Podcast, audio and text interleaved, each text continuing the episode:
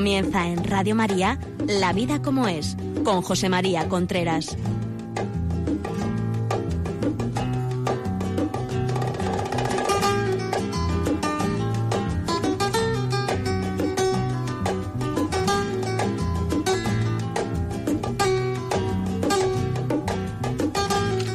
Hola amigos, buenos días, aquí estamos nuevamente en La vida como es, el programa que cada dos semanas hablamos de relaciones de pareja, educación de los hijos, todas estas cosas tan interesantes que traemos entre manos. Ya saben ustedes que si quieren pedir programas anteriores lo pueden hacer al 902 500 518 y le mandan los programas a casa en un DVD.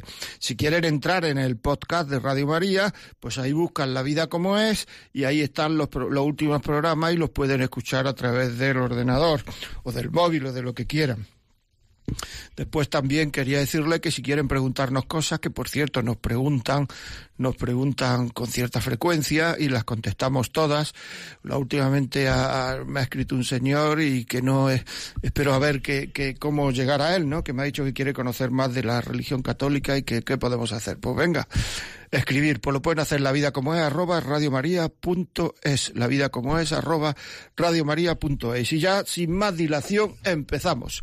Vamos a ver, el programa de hoy vamos a hablar del respeto en la pareja. Es decir, ¿por qué ha surgido este programa? Pues este programa ha surgido porque leyendo me di cuenta que muchísima gente lo que le pasa es que no se tratan bien, no se respetan bien. O sea, que es que la buena educación hace que las personas sigan unidas. O sea, la buena educación es una cosa muy fuerte, ayuda muchísimo a la unidad de las personas. Y actualmente no hay mucha buena educación en las relaciones de pareja, la verdad. Es decir, se hablan de muy malas formas cuando están de cachondeo, cuando son novios, cuando están en cachondeo, se dicen cosas serias. Y esas mismas cosas se las dicen cuando están enfadados. ¿Me explico? Pero ya no son iguales, ¿eh? Es decir, cuando se dice una cosa de cachondeo, cuando se dice una cosa en plan serio, ya no son iguales. Por tanto, hay que saber que la buena educación une mucho y que la buena educación tiene que estar otra vez de moda, porque ahora mismo hay una especie de socialización de la vulgaridad y esa socialización de la vulgaridad está desuniendo a muchísima gente. Es decir, la buena educación une mucho y debe de unir mucho a todos. Por favor, perdón, gracias, pasa tú primero, siéntate aquí. Todo son tonterías, ¿o no? Las podemos considerar tonterías o las podemos considerar muestras de amor. Es que quiero ver el programa este de televisión, pero yo en el otro lado tengo fútbol, yo en el otro lado tengo, pues venga, verlo. Pero no como el que está cediendo y está haciendo una heroicidad, sino como el que lo hace por cariño, por amor, porque quiere que el otro esté a gusto. Es decir, el que coge la aceituna más pequeña para que el otro coja la grande, o sea, para los demás, lo mejor. Y esto es una escuela de buenas costumbres y de virtudes con los hijos, si nos ven hacer esto. Si a nosotros nos ven hacer esto, será mucho más fácil luego y mucho más útil y mucho más positivo el decir, oye, mira, a tu madre no le digas eso, a tu madre no le hables así, deja a la abuela no se le dice esto, deja a la abuela que se siente aquí. Pero tenemos que ir por delante. O sea, aquí lo que falta en la vida actualmente no son gente que sepa cosas. Lo que falta actualmente en la vida es gente que viva cosas. Es decir, en la medida en que nosotros vivamos cosas y nos vean contentos viviendo eso tiene una fuerza tremenda. Por ejemplo, escuchar con atención. Muchas veces no se escucha al otro en la pareja. Si no habla nuestro jefe, todo el mundo escuchando y además está. Si no habla un vecino, escuchamos. No habla nuestro marido, nuestra mujer, nuestros hijos. Y no escuchamos. Y si escuchamos, no es para comprender. Si escuchamos muchas veces, es para responder. Es decir, estoy yo pensando en mi rollo lo que está diciendo para ver cómo le pego un corte y cómo le respondo. ¿Me explico?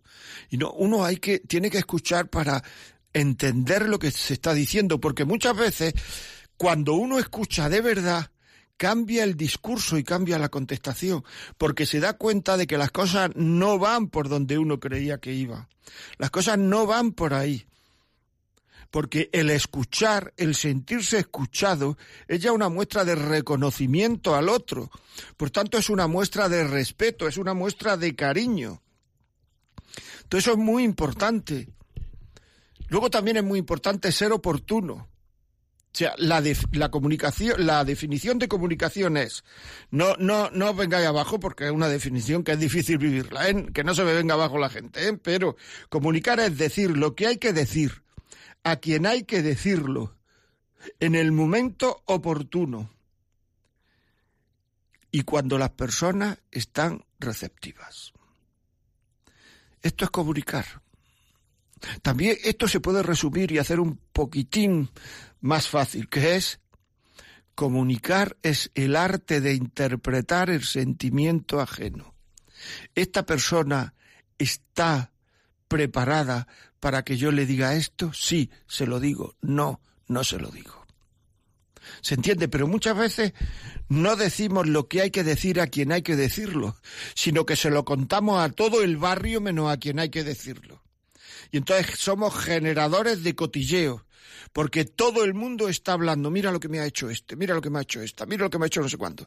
Y entonces se lo contamos a este, al otro, al otro. Si este problema se soluciona hablando con quien hay que hablar, en el momento oportuno, cuando las personas están receptivas. Y no coger y decírselo a todo el mundo, y hemos creado un problema donde no lo había. Y cuando la convivencia se hace larga, como es lógico, larga quiero decir que lleva tiempo, pues entonces sin darnos cuenta, sin creernos, creyéndonos que lo hacemos todo bien, lo que somos en muchos casos son creadores de problemas, y vamos abortando la comunicación, sobre todo dentro de casa, porque cada vez que sale este tema me enfado, cada vez que sale este tema este otro me enfado, cada vez que sale este otro tema no soy capaz de decir cada vez que sale otro tema. Y entonces, cada vez que sale un tema en el cual no estamos de acuerdo, generamos un conflicto. Y entonces tenemos, por decirlo así, mucho pasado. Y cuando vienen las discusiones en la pareja, empezamos a sacar del pasado. Y entonces los problemas no se terminan nunca. Vamos a ver si tenemos un poco de cabeza. Si es que tampoco hace falta cabeza. Es decir, ¿qué gano yo llevando razón en este momento, pegando este corto y faltando al respeto? Si luego esto va a ser producto de 62 sufrimientos futuros, de muchos sufrimientos futuros, de cada vez que salga este tema, ¿por qué? Por el afán de quedar por encima del orgullo de... decir las cosas,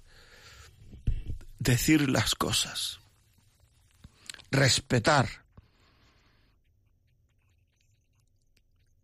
No hablar despectivamente a los hijos del otro. Anda, lo que diga tu padre, no dice nada más que lo que le interesa. Lo que diga tu madre, que dice nada más que tontería. No hablar respectivamente del otro. Prestigiar al otro. No hablar respectivamente del otro. Y si hasta ahora se ha hecho, pues empezar a no hacerlo, porque las cosas pueden cambiar. Muchas veces no cambiamos, muchas veces la relación de una pareja no mejora, porque creemos que las cosas no pueden mejorar. Este no va a cambiar en la vida. Bueno, pues trátalo como si fuera a cambiar. Sé tú mucho más delicada. Sé tú mucho más educada. Sé mucho más agradable, sé mucho más afable, que afable muchas veces suena a hablable, ¿verdad? Que se pueda hablar. Contesta con delicadeza. No contestes, cada vez que contestas parece que te has sentido agredido, agredida. Cada vez que contestas es como defendiéndote. ¿Me estoy explicando? ¿Se entiende bien lo que estoy diciendo? Porque es que esto es lo que hace que las cosas no cambien. Y cambiar no tiene que cambiar el otro, tienes que cambiar tú, porque tú al único que puedes cambiar es a ti, al otro no lo puedes cambiar, lo puedes cambiar a base de tu cambio y a base de creer que las cosas son posibles, que las cosas pueden cambiar, que las cosas son posibles. Por tanto, no faltar a la esperanza en las relaciones. Hay mucha gente que se hunde, este es el matrimonio, esto es lo que no es lo que yo esperaba, te ves una harta de rollos, te metes, ¿Por qué? Porque en el fondo lo que les falta es esperanza de que las cosas pudieran mejorar, pueden mejorar. Y muchas veces incluso se hunden gente muy cristiana o muy católica, muy perfecta, muy perfeccionista, porque mi matrimonio no es la idea que yo tengo en la cabeza del matrimonio, una perfección pura y dura. Bueno, pues mire usted, gracias a Dios, ¿sabe? ¿Por qué? Porque así podéis mejorar vuestra relación y podéis mejorar como personas.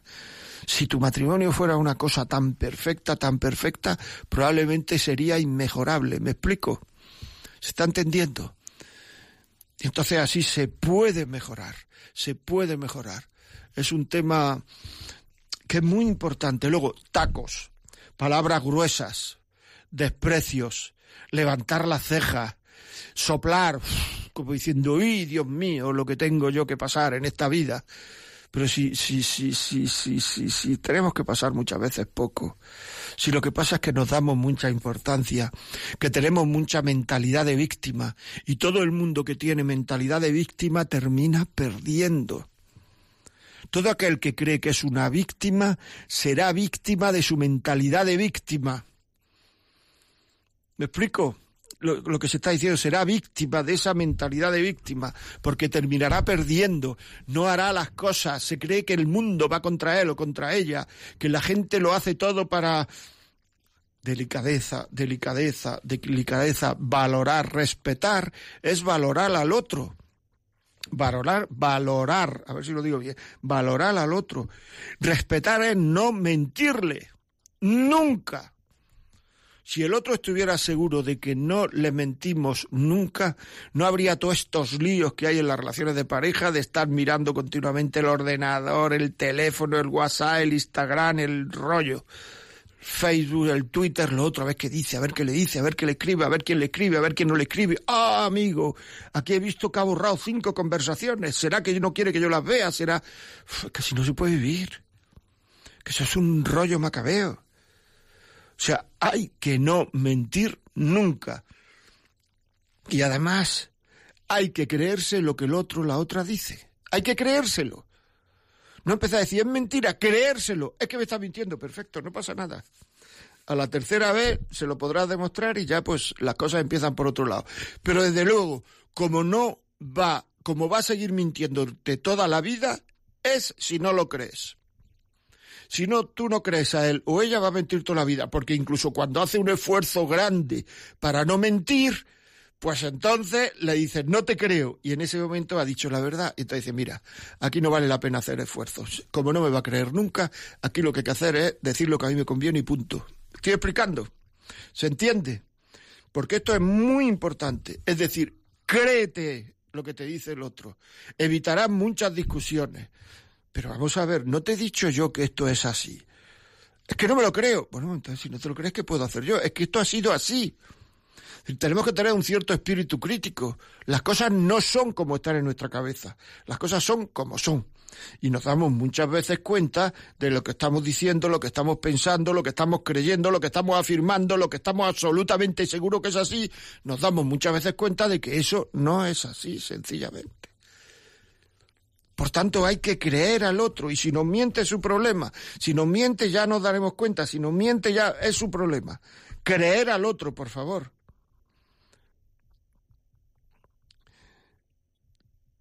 Te das cuenta que hay muchísimas conversaciones entre parejas que son de verdad, por tus niños, por tu no sé quién. Entonces a cualquier cosa tiene uno que echar, no digo jurar, pero sí una cantidad de juramentos, como se llama, una cantidad de bobadas, tiene uno que decir para que el otro lo crea, y están hablando de tonterías.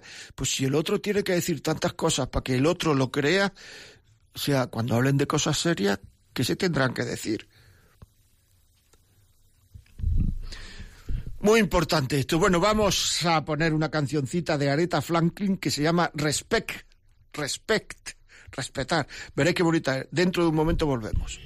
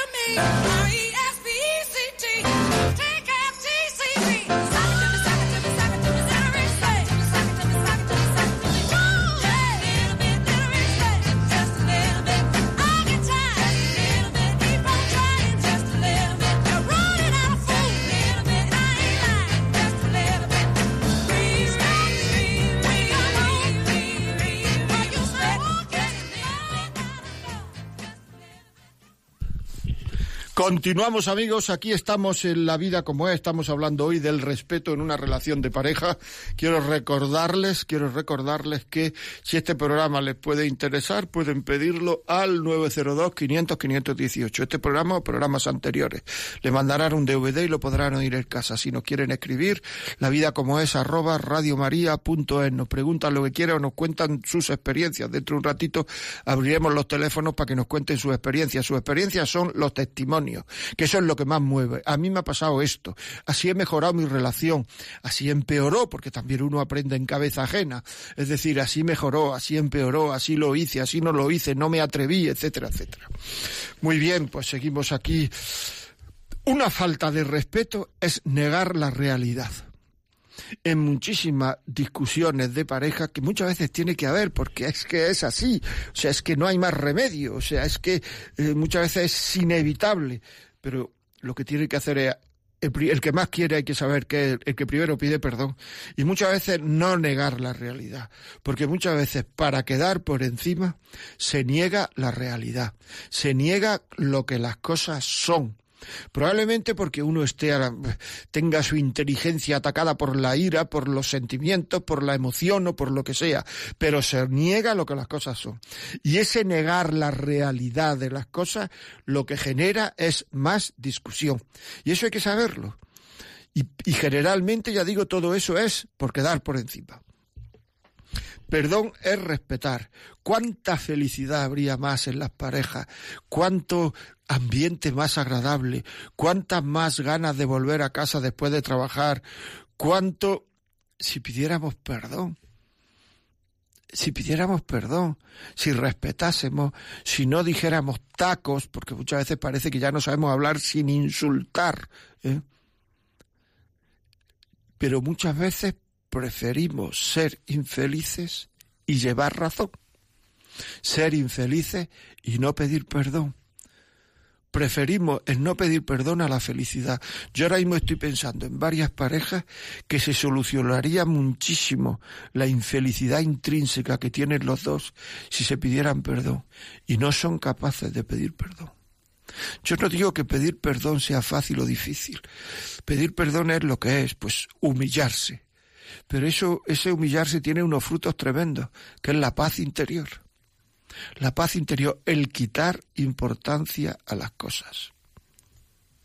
Muchísimas veces no pedimos perdón a nuestros hijos y los dejamos fastidiados por semanas, por meses. Se nos ha olvidado el tema y los hijos lo tienen ahí en carne viva. ¿Cuántas personas mayores actualmente, gente casada con hijos y algunas veces con nietos, tienen unas heridas profundas dentro de sí por cosas que le han dicho sus padres o le han hecho sus padres? Muchas veces sin darse cuenta, que hubieran sido arregladas en ese momento con un perdón a tiempo. Y rompemos la comunicación, porque si una persona no se siente entendida, no habla con la otra. Es decir, si yo voy a contar esto a mi marido, a mi mujer, a mi padre, y luego cuando se enfade conmigo me lo va a echar en cara, pues yo no se lo digo. Y esa es la forma muchísimas veces de cargarnos la comunicación de una pareja. Yo no digo esto, no digo lo otro, porque... Y uno tiende a decir, y en los momentos de debilidad uno quisiera decir las cosas a aquellas personas que le quieren, pero no las dice porque luego va a pagar una multa, que es que me lo echen en cara mi debilidad. Todo esto es muy importante. Hay que tener en cuenta que todo esto es muy importante. Y estamos jugando con la felicidad humana, con la paz interior, que es a lo que todos aspiramos. ¿Cuánto darías tú ahora mismo por tener paz? Paz. Por hacer las cosas con paz, sin esa especie de desasosiego, sin esa amargura interior.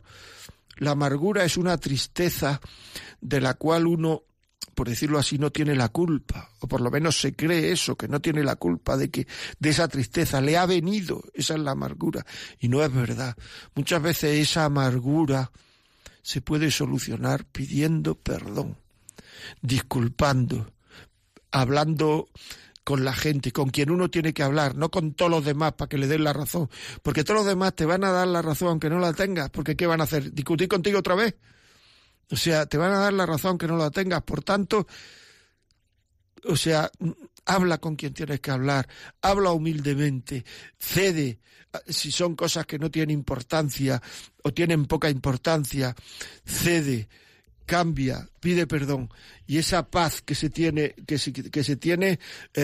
pues es impagable, o sea, es la paz que da la sensación de estar haciendo uno lo que debe hacer, y eso es una cosa que genera muchísima paz.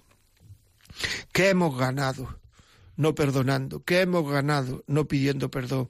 ¿Qué hemos ganado? Nada, absolutamente. ¿Qué hemos ganado no comprendiendo? O sea, el comprender a la gente es como insuflarle fuerza. A una persona que se le comprende, se le está metiendo dentro de sí fuerza para que luche contra ese defecto que se le está diciendo. Comprendo que tengas este defecto, comprendo que te pase esto, comprendo que te pase esto otro, que es negativo, que no sé cuánto, lo comprendo todo eso. Lo comprendo. Y sale la gente esponjada, esponjosa de ahí, dispuesta a luchar contra eso. Ahora, si empezamos a decir, no sé cuánto, no sé qué, tal, el sentimiento de la gente hay que comprenderlo siempre. Luego, lo que no hay a lo mejor que aceptar es el comportamiento. Es decir, es verdad que cuando a uno le suspende está uno de muy mal cuerpo, está uno fatal, está uno no sé cuánto, está uno entendiendo el sentimiento, pero habrá que poner la mesa, habrá que hacerse la cama, habrá que ir a trabajar, habrá que seguir viviendo, ¿no? Es decir, entender el sentimiento, comprender el sentimiento y corregir el comportamiento. Pero el sentimiento siempre hay que entenderlo. O sea, ¿cuántos días por no pedir perdón, por no pedir disculpas, por no decir sencillamente no pasa nada? Nos tiramos 2, 3, 4 días sin hablar en la casa, los hijos sufriendo, mirando a papá, mirando a mamá. Los hijos muchas veces se ponen de parte de uno de otro, porque es que el ser humano es así. O sea, que decir, se ponen de parte uno de otro. Los hijos muchas veces les dan ganas de decir, pero si es una idiotez lo que os pasó, porque lo saben perfectamente, porque llega a una casa y le pregunta al otro qué le pasa, y ya se lo cuenta al otro, tal, pero ¿y por qué? Y tal, y no se atreven, no por falta de cariño, sino porque vuestra respuesta les puede herir, porque vuestra respuesta les puede herir todavía más de los heridos que están, y no es justo hacer eso con los hijos. Claro, y una persona que no sabe pedir perdón a los hijos, pues no sabe pedir perdón a Dios y no sabe pedir perdón a nadie. Si lo único que da paz al ser humano es pedir perdón, porque el ser humano es un ser que se equivoca con frecuencia, con mucha frecuencia, y la única forma de recuperar la paz es pidiendo perdón. Así de claro. Que si no me cae bien, que si sí me cae bien, que si... Pero si son todos rollos, si son todo rollo. Bueno, vamos a seguir. Es hora ya de la... Dentro de nada abro los teléfonos, ¿sí? Abro los teléfonos. Vamos a ver. Otra cosa que es muy importante, que parece una bobada. Cuando nos piden perdón de verdad, hay que aceptar el perdón. Es una tontería, ¿verdad? Cuando nos piden perdón de verdad, hay que aceptar el perdón. Es decir, no empezar a decir sí, pero no sé cuánto, como si quisiéramos que lo que ha pasado no hubiera pasado, porque lo que ha pasado ya ha pasado y por eso nos están pidiendo perdón. Y en cambio no coger y ponernos a decir, pues eso, sí, pero esto lo has dicho, sí, pero esto lo has hecho, por eso te está pidiendo perdón. Porque lo ha dicho, porque lo ha hecho, tal. Y luego mucho menos predecir futuras acciones. Porque entonces al que pide perdón se le queda cara tonto. Y además no solamente es que lo has dicho, ¿sabes? Es que lo vas a volver a decir otras veces, es que no sé cuánto. Vamos a ver, yo en este instante lo único que puedo hacer es pedirte perdón. Pedir perdón. Y además decir que voy a intentar no hacerlo más. No puedo hacer nada más. Si eso no lo aceptamos, entonces no es el otro el que está generando conflicto, eres tú. ¿Se entiende? Es decir, el perdón hay que aceptarlo. Y esto que estoy diciendo, esto que estoy comentando en el programa hoy, de respetarnos, etcétera, es el día a día de una relación de pareja. La mayoría de las faltas de felicidad, de paz, de sosiego, porque uno va a casa y lo que quiere es sosiego, de incomprensión, de poner la televisión porque no tenemos que hablar, porque mejor no hablar, porque ya hemos formado un bucle que aquí se diga lo que se diga, se arma un follón. Es por no pedir perdón, por no pensar en el otro, por no querer el bien del otro, que es lo que era la amistad, no ya el matrimonio, sino simplemente la amistad. Aristóteles decía que la amistad era, pues eso, el querer el bien del amigo, el querer el bien del otro. ¿Cómo está el otro contento, feliz? En la medida en que tú luches porque el otro está contento, de una manera matemática, el otro va a empezar a luchar porque tú estés contento, feliz. Y entonces ya son dos personas tratándose con delicadeza, por cariño. Vosotros veis lo que pasa en los hoteles, que todo el mundo te abre la puerta al otro y tal. Eso se hace por profesionalidad, pero en la medida en que tú hagas eso por cariño en casa, tu casa se vivirá divinamente y los niños no saldrán tanto y habrá paz y será un remanso. Pero como aquí lo que hay es un desasosiego continuo producido por el orgullo, la soberbia de no rectificar, de yo siempre tengo razón, de las cosas se hacen como yo digo, todo eso es una falta de respeto al otro. Muy bien, amigos, pues vamos a poner otra cancioncita de Robin Williams, Go Gentle, Go Gentle. Estamos 3 minutos y ya sabéis que podéis empezar a llamar. Podéis empezar a llamar al 91 153 8550. 91 153 8550. Recibimos llamadas. It's a disappointment, except for one or two. Some of them are angry, some of them are mean, most of them are twisted, few of them are clean. And when you go dancing with young men down at the disco, just keep it simple, you don't have to kiss though.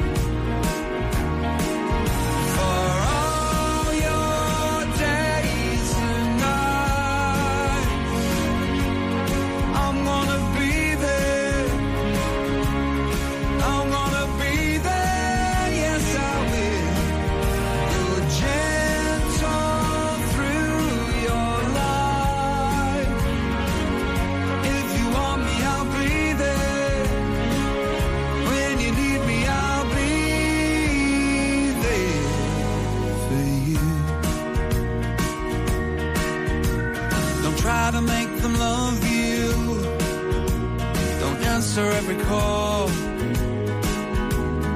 baby, be a giant, let the world be small. Some of them are deadly, some don't let it show. If they try and hurt you, just let your daddy know. When you go giving your heart, make sure they deserve it. If they haven't earned it, keep searching, it's worth it.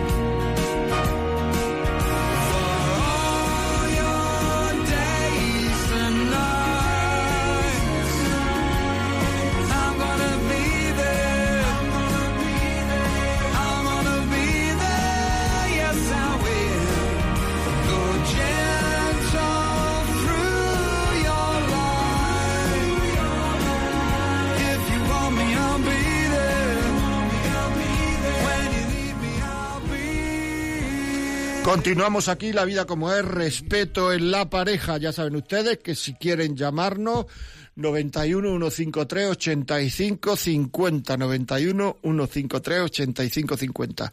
Si quieren escribirnos un email, lavidacomoes@radiomaria.es.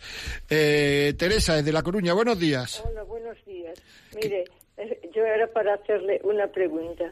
Mire, yo estoy viuda, va a hacer 3 años para julio, y desde entonces tengo un hijo, 2 nietos, pero ya sabe que mi hijo le afectó tanto la muerte del padre que no me acepta a mí, no me dejan, no me ha dejado que tenga pena por su padre, no me deja, no me acepta nada.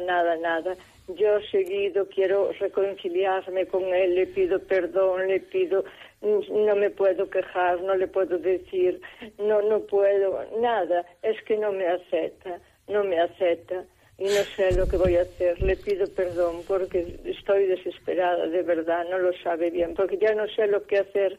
Yo ya sé que él es por el motivo de su padre, porque le afectó muchísimo, pero yo voy cansada de decirle que quiero ser como era su padre, porque él tenía mucha relación con su padre, no, es hijo único, y yo le pido que ahora que soy su madre, que tenemos que aceptarlo los dos, que tenemos que unirnos la familia, que tenemos que unirnos, y no sé lo que hacer.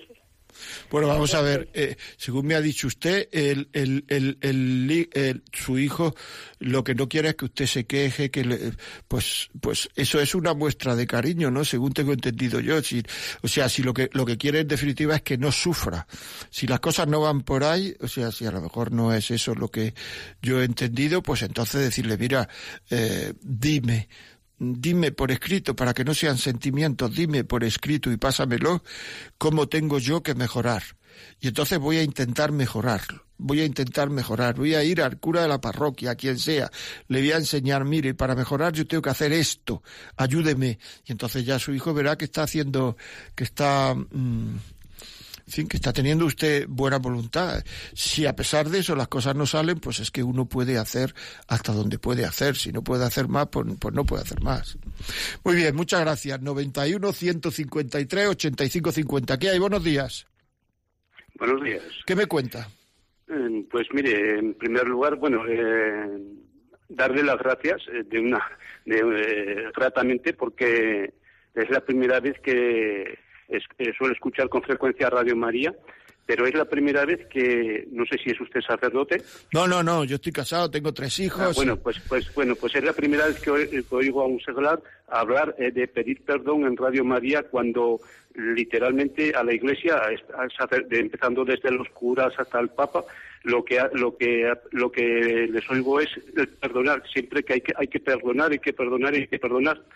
Y no les falta razón, pero lo primero que tenemos que hacer, entiendo yo, es pedir perdón, porque eso, antes que el padre perdonara al hijo pródigo, lo primero que hizo el hijo pródigo fue pedir perdón al padre.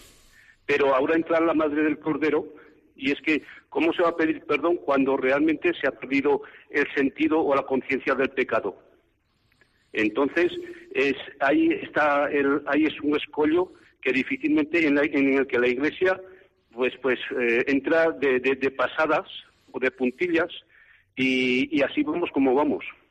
Bueno, mi gratitud por su programa y por la forma de expresarse, porque realmente si pidiéramos perdón implicaría que tenemos conciencia de haber ofendido. Bueno, muy bien, eso lo que cada uno lo analice internamente, porque cuando uno se queda solo, lo que falta es silencio. Ya verás cómo se da uno cuenta de que ha ofendido, y entonces que pida perdón a quien sea, a su mujer, a su marido, a quien tenga, que tenga que pedir, porque es la forma de que las relaciones vayan para adelante. Y muchas veces no nos damos cuenta de que hemos ofendido, porque estamos tan aturullados, tan liados, tan rápidos, con tanta falta de silencio y tanta orgullo, que no queremos decir he pedido perdón, he herido. Pero bueno, si uno no quiere, pues nada, para adelante. Benito, buenos días. Buenos días, pues vamos a ver, yo tengo una amiga que su hijo resulta de que dice que no aguanta más, con su mujer, porque su mujer todo el día insultándole a él, parece ser que tuvo un aborto esta mujer, entonces tienen un hijo en común. Y él dice, yo por mi hijo estoy aquí, pero claro, me insultan y eso, y siempre la mujer, ninguno de los dos son creyentes, ninguno. Entonces, ¿cómo se puede animar a que la mujer razone y vea que tiene un problema, que es ese síndrome post-aborto, que no fue provocado, o sea, no fueron buscados, ¿no?, sino que lo tuvo, pero que en resumidas cuentas la lesión y la afectación la tiene? Y claro, él quiere mucho a su hijo, la quiere también a ella, pero ella nada más que hace insultarle, y no se sabe por dónde sale. Hay que salir corriendo. Pues lo que hay que hacer es pedir ayuda, o sea, ir a un centro de orientación familiar, que las mujeres, aunque no sean creyentes, los centros de orientación familiar de la Iglesia son gratis o baratísimos, o sea, nada, una cosa testimonial, pero aunque no sean creyentes se puede ir, o sea, uno puede no creer en la medicina, pero va al médico, uno puede no creer, o sea, puede ir al centro y en la orientación familiar lo que le va a decir, probablemente le digan por qué tiene esos síntomas, por qué tiene esa especie de sensación de desasosiego interior, de preocupación o de culpa o de lo que sea, y yo creo que le pueden ayudar. Centro de orientación familiar, es muy importante eso. Es que la gente necesitamos ayuda, necesitamos pedir ayuda, y pedimos ayuda en casi todo, pues para ver dónde metemos el dinero, para ver si va a llover, para ver si compramos una casa, para ver 20.000 cosas, tonterías, pedimos ayuda, y muchas veces las cosas personales y más importantes nos da vergüenza pedir ayuda, o más que vergüenza, nos da soberbia pedir ayuda, porque parece que si yo pido ayuda es que yo soy culpable, y no es así, es si yo pido ayuda es porque hay algo que solucionar. Aquí no se está hablando de ninguna culpabilidad, es que hay algo que solucionar, y es muy importante pedir ayuda. Ya saben ustedes, 91-153-85-50. Laura, buenos días. Buenos días, el mejor día para todos. Una cosita, yo no sé si de pronto mi pregunta se sale un poquito del tema. A ver, tengo un hijo adolescente, 18 años. Está muy confundido en cuanto a su orientación sexual. Lo primero que yo tuve la inquietud fue consultar a un psicólogo coach, pero salí de ahí espantada porque el psicólogo me dijo que veía de raro. Claro, yo primero fui para luego posteriormente llevar a mi hijo. Mi hijo, ¿qué había de raro en eso? Que no, que eso era libertad, que había... Entonces, a ver, yo quisiera, hace tiempo estoy que le consulto a usted, por favor, en nombre de nuestro Señor Jesucristo, yo quiero que me dé palabras y las bases necesarias para yo ayudar a mi hijo a salir de esa confusión, porque yo sé que él está confundido. Porque en mi familia, yo respeto lo que la gente quiera hacer, respeto siempre todo, pero en mi familia no ha habido nada de eso. Mi familia es súper cristiana, creyente, entonces yo sé que alguien me lo ha ayudado a confundir. Entonces, ¿qué puedo hacer en este caso? Con psicólogo ya no quiero nada, al menos psicólogos apartados de la vida cristiana, porque ¿cómo me van a decir que eso es normal? Que lo importante es querer y que lo vean con tanta frivolidad, y esto no es nada de frivolidad. Muy bien, bueno, yo lo que haría sería ir al centro de orientación familiar, que supongo que habrá alguno que tenga la Iglesia, organismos eclesiásticos ahí en Navarra, pero es que yo no sería profesional si ahora, solamente con lo que usted me ha dicho, sin conocer a su hijo y tal, yo le dijera algo, que vayan al centro de orientación familiar, usted explica cuál es su problema, explica lo que le pasa, que vaya el hijo y explique lo que le pasa, y si ahí hay algo que cambiar, algo que mejorar, algo lo que haya, pues le podrán ayudar. Es decir, los centros de orientación familiar se llaman COF, C-O-F, Centro de Orientación Familiar. Seguro que en Pamplona o en los pueblos de al lado, donde sea, hay algún COF. Entonces que le ayuden y expliquen cuál es el problema, porque claro, yo desde aquí tampoco me he hecho una idea de qué es lo que pasa, ¿comprende? Porque habría que hacer preguntas, habría que ver. Y en función de que haya un problema, pues entonces le podrán ayudar. O sea, esto es así, o sea... Muchas gracias por la llamada. Isabel, muy buenas. Buenos días. Primero, agradecerle su programa, me gusta mucho. Muchas gracias, mujer. Y como hoy ha tratado el respeto, me gustaría dar testimonio de lo que a mí me pasó, ¿no? Dígame. Yo tengo la nulidad eclesiástica. Sí. Pero yo, a pesar de eso, el respeto lo aconsejo a todo el mundo, porque, claro, cuando uno está en trámites, pues siempre hay discusiones, siempre... Pero si uno quiere, uno de los dos quiere, siempre hay respeto y al final todo acaba bien. Hoy en día... Pues mi marido y yo nos tratamos muy bien, con respeto. A veces hay problemas que no se pueden convivir y entonces pues hay, en esas situaciones pues pasa lo que me pasó, ¿no? Hay una nulidad, pero mi marido es muy buena persona, pero la convivencia era difícil. Pero gracias al respeto, hoy en día nos tratamos bien. Y como tenemos un hijo, el matrimonio nunca se termina porque tienes un hijo. Y entonces yo aconsejaría a todo el mundo... que siempre el respeto es importante. El otro día tuve una conversación con él y me dejó muy bien, porque al final de la conversación me dijo gracias. Digo, mira, qué bonito, ¿no?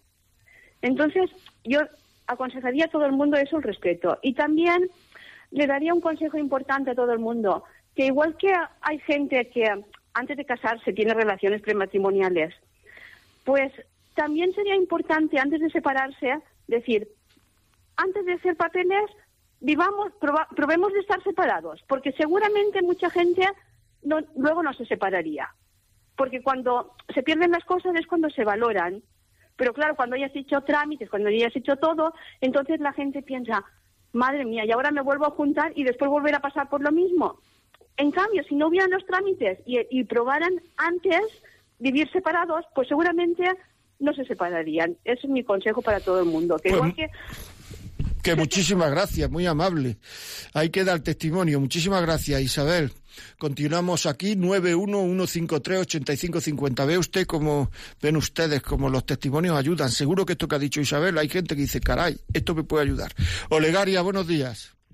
Hola, buenos días. ¿Qué me cuenta? Pues mira, hace muchos años que escucho Radio María y a usted le estoy escuchando por, no sé, mucho tiempo. Pero no me atreví a llamar porque, no sé, soy muy tímida a veces. Bueno, el problema es que mi marido y yo llevamos 51 años casados. Enhorabuena. Y bueno, estoy muy preocupada porque de verdad que estamos intrincados de una manera tremenda. Porque yo me caí, perdí la autonomía, yo no soy autónoma para hacer muchas cosas. Y mi marido desde entonces, porque antes nunca habíamos tenido nada de discusiones ni de cosa ninguna. Pero a partir de entonces la vida se ha hecho un poco dura, muy dura. Porque creo en Dios firmemente y es el que me sostiene. Pero de verdad que hay días, yo no digo que sea el culpable, ni es una circunstancia que se da porque es de mucho sufrimiento, porque yo sé que soy muy exigente, que soy muy intolerante, que soy muy soberbia y quiero que las cosas estén bien hechas, pero claro, yo no las puedo hacer, hay muchas cosas que no puedo hacer y que las tiene que hacer él. Mire, las cosas tienen que estar bien hechas hasta que no se falte a la caridad. Es decir, lo primero es la caridad. Y si él, por forma de ser, por forma de lo que sea, hay cosas que según usted las deja a medias, pues es que a lo mejor hay que vivir con las cosas a medias, porque cada uno tiene una percepción. Eso no quiere decir hacer las cosas mal, sino que si usted exige mucha percepción, al final el otro tendrá un desasosiego tremendo. Y lo importante no es que las cosas sean perfectas en un matrimonio, lo importante es que nos queramos. Ya, por tanto, claro. Si la perfección está separando el cariño, su perfección y su forma de ver las cosas está separando el cariño, por favor, déjela, o sea, que no sea tan perfecto, acostúmbrese un poquito a ver la cama un poquito más hecha o a ver no sé, encima de la mesa un poquito de, yo qué sé, de suciedad o a ver que en vez de, yo qué sé, o sea, es que no sé cuál es la cosa que donde usted exige ahí perfección, usted de sí misma ha dicho que es muy perfecta, muy perfeccionista y algunas veces ahí entra la soberbia, ha dicho, pues esto, es decir, que lo importante es vivir. Que lo importante es quererse, que lo importante es la caridad y que si las cosas están un poquito mejor, es mejor. Todo eso es mejor, todo eso digamos, al sufrimiento, al desasosiego, al desamor. Hazme caso, Legaria, hazme caso. De verdad que es que merece la pena. Muy bien, ya saben ustedes, si quieren preguntas, lavidacomoes@radiomaria.es, lavidacomoes@radiomaria.es. Y vamos a seguir hablando de falta de respeto, aunque parezca que estamos siempre con lo mismo, pero es que eso es fundamental, ¿no? Es decir, en el terreno íntimo también puede haber muchas faltas de respeto. Es decir, no pedir sexo cuando el otro no está en disposición de darlo. Es así, y mucho menos no exigirlo, porque es mi derecho. Cuando en un matrimonio se empiezan a hablar de derechos malos, en un matrimonio lo que hay que hablar es de amor y de deberes, lo que yo tengo que hacer para querer al otro. Cuando se empieza a hablar de derechos, las cosas van muy mal. Es decir, es que es mi derecho, para eso estoy casado, es que no sé cuánto, y ya no sabe uno lo que quiere. Por supuesto, también respetar es saber parar lo que uno está haciendo, lo que uno hace, para no llegar por la noche al agotamiento supremo, y entonces ya no se puede hacer nada. Es decir, que a lo mejor hay que coger, parar un poquito, decir, a mí me parece que esta noche se va a pedir esto, se va a pedir lo otro, y entonces pues mejor un poquito de sosiego para estar un poquito preparado, porque eso también es pensar en el otro. Es decir, que no hay que saber esas cosas, que eso también es cariño. Es decir, que por una parte no hay que atosigar, no hay que pedir derechos, no hay que, y por otra parte hay que procurar que dura menos la cabeza, que haya menos cansancio y tal. Todo esto, pues, teniendo previsto que puede pasar, es decir, teniendo un poco de cuidado. Respetar es no obligar al otro lo que el otro no se siente cómodo o no quiere hacer. Eso también es muy importante. Eso se está dando mucho actualmente con gente que está viendo pornografía, que luego obliga a su mujer, obliga a que haga lo que ha visto allí, a que vea. Ya no se está tratando, ya no se está tratando como persona. Nosotros tenemos que ver que en la sexualidad estamos en lo más íntimo de la persona, y lo más íntimo de la persona sirve, en este caso la sexualidad, sirve para quererse más, no para distanciarse más. Claro, el otro día me decía una señora que esto de la sexualidad, cada vez que tenía relaciones, es que era un suplicio. Claro, es que no se puede convertir eso en un suplicio. Es decir, es que no se puede convertir. O sea, es que nosotros tenemos que tener la suficiente ternura, porque cuando hay un suplicio es que ya no hay ni ternura, ni agradecimiento, ni muchísimas cosas que deben de aparecer en una relación. O sea, porque lo que hay es exigencia, o sea, muy importante. Respetar es no obligar al otro a hacer lo que el otro no se siente cómodo o no quiere hacer. Evitar todo lo que al otro le pueda molestar. O sea, esto de que haya tanta gente viendo porno, o sea, viendo pornografía, viendo en la cama, la mujer muchas veces, estoy hablando de cosas que a mí me han dicho, o sea, no es que yo haya leído esto, sino de lo que a mí me han contado.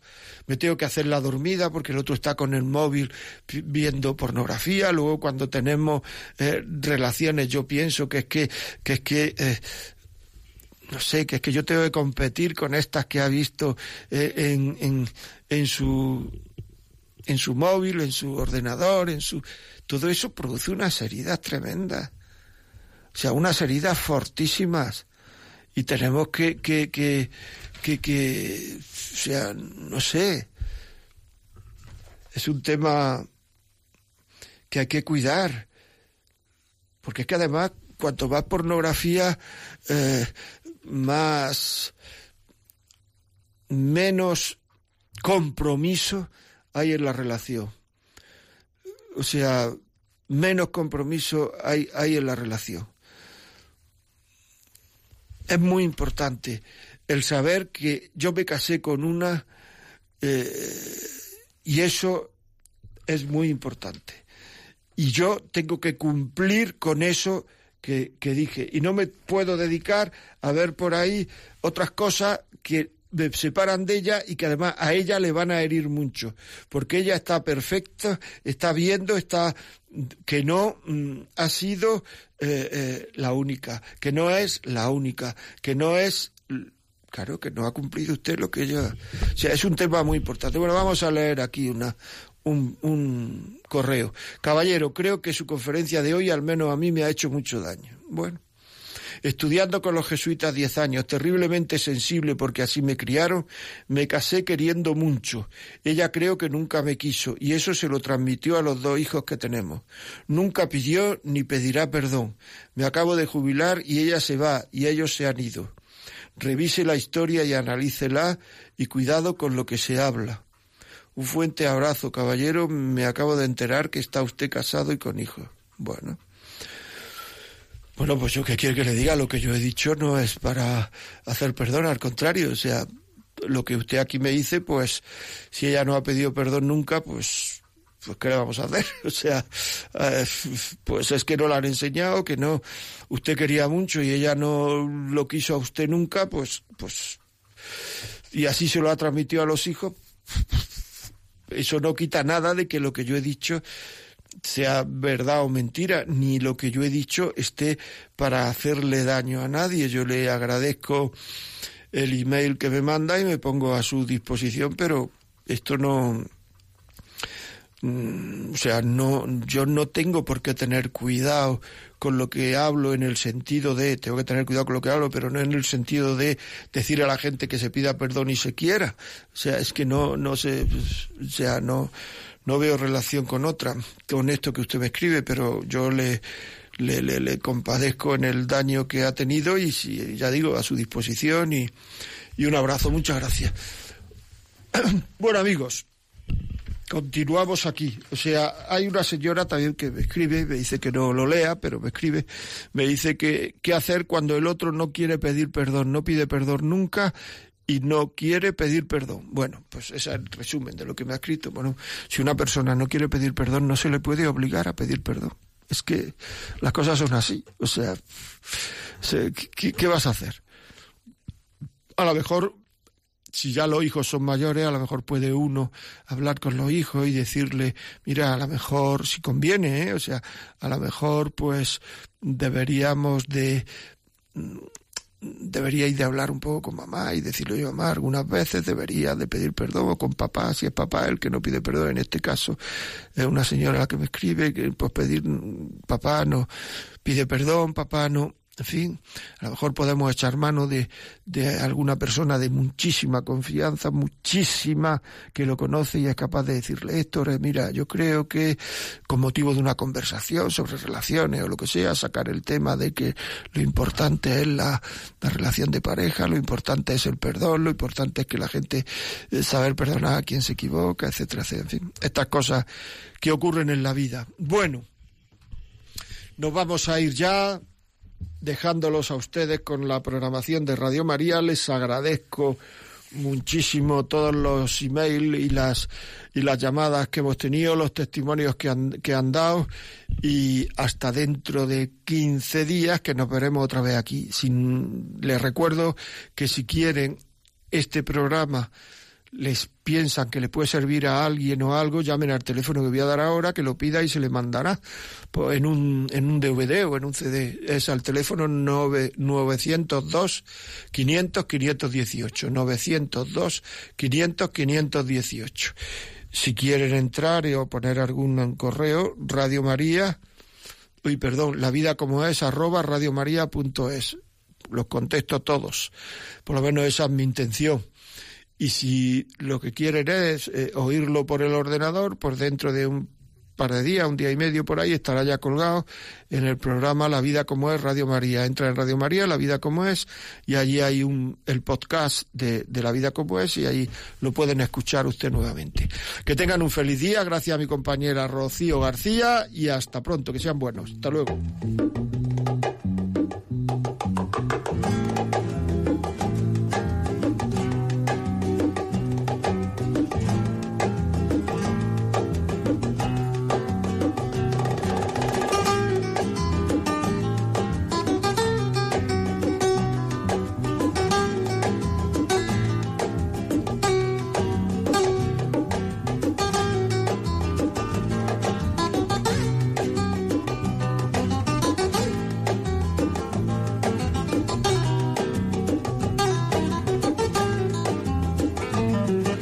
Y así finaliza en Radio María La Vida Como Es, un programa dirigido por José María Contreras.